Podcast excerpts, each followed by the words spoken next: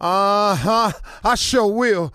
Good morning, everybody. You're listening to The Voice now. Come on, dig me. One and only Steve Harvey. Got a radio show. One more time, partner. Steve Harvey got a radio show. Man, how amazing is that? How good has God been to me? How good has He been to you? Just check yourself sometimes. Just sit up and just, just run a survey. Just look at your life where it's at. Eh, it might not be where you want it to be, but that's probably some decisions you made. But really, though, in spite of all the crazy mistakes I done made, I mean, man, I I I, I look back at some of the decisions I done came up with, and and, and man, it's, it's it's just amazing he let me live. I mean, it's it's and and, and to exist the way I exist, it, it that's nothing but grace mercy, favor, all that is. That's what my mama praying for me when I wasn't praying for myself. That had to be it because, man, I can truly tell you, I, I have made enough mistakes, man, s- stuff you would never even know about, and recovered from them all.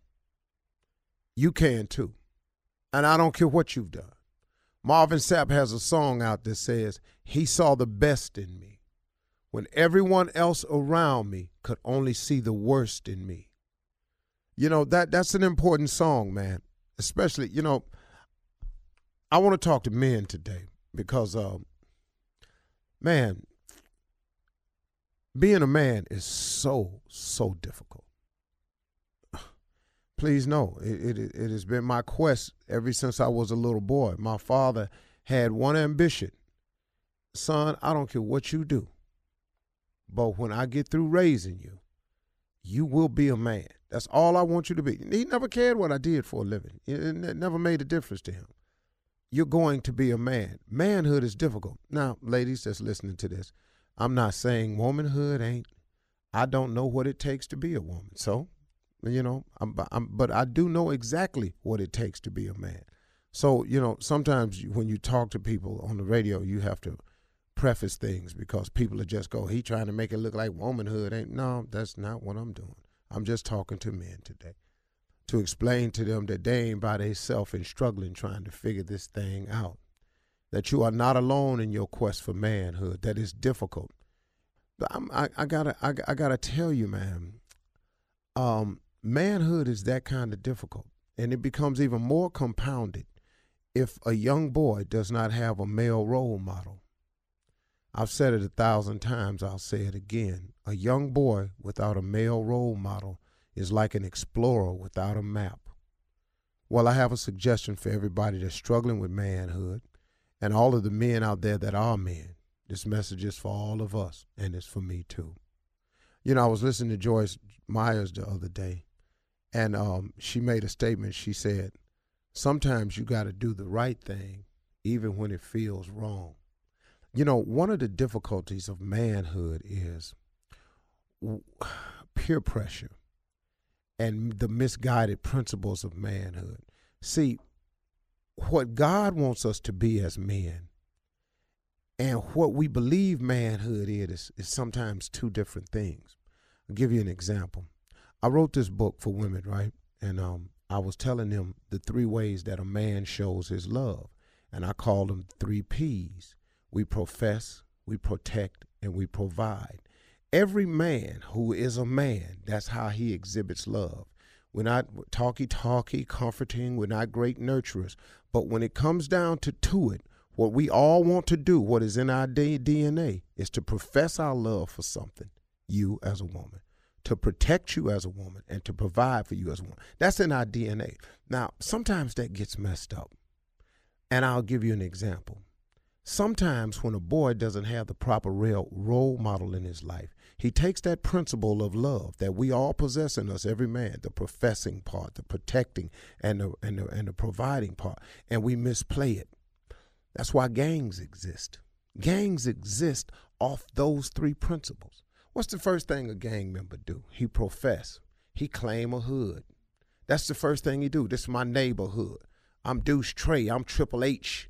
I'm Doopty Doop. I'm purple. I'm I'm red. I'm blue. First thing they do is claim. That's professing. That's how we show our love. But it's misguided though. Now we professing something that ain't even good for us. Your hood, your gang, your clique.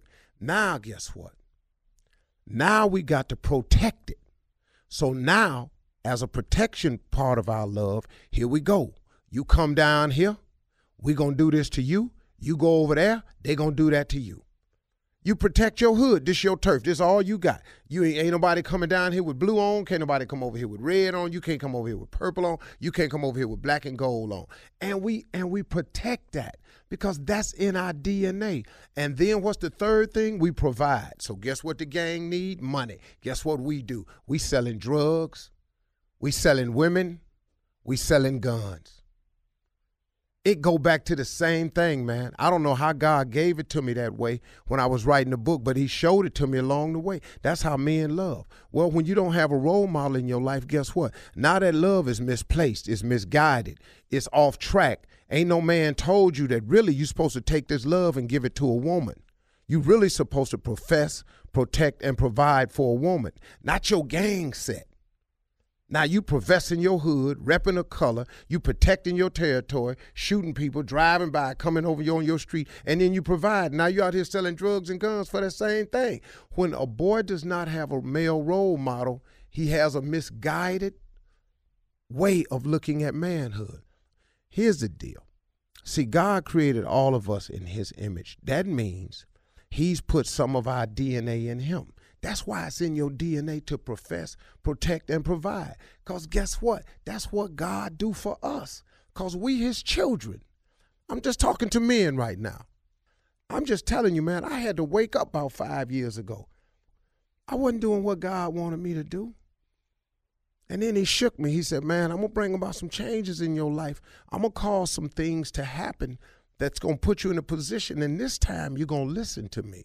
Because if you don't, you're going to keep living in this pain you've been in. But you put yourself in this pain. I owe no blame to no one else but myself. Please know I know that. And that's how we, you really get to manhood when you figure out what you done done wrong. You can't blame this on none of your exes because you a man. You can't go, my ex did this. No, no. You a man, partner. You got to take responsibility for yours and yours alone. If you got kids, you got to get to them some kind of way. Write them a letter, send them the money. If she won't let you see it for the money, whatever, send the money to her mama. Do what you're supposed to do as a man. Do what God wants you to do, man, because He not letting us off the hook for what we supposed to be just because you ain't doing it. And if you do it, you turn your life around. Just hollering at the fellas today. That's all. Sorry about that.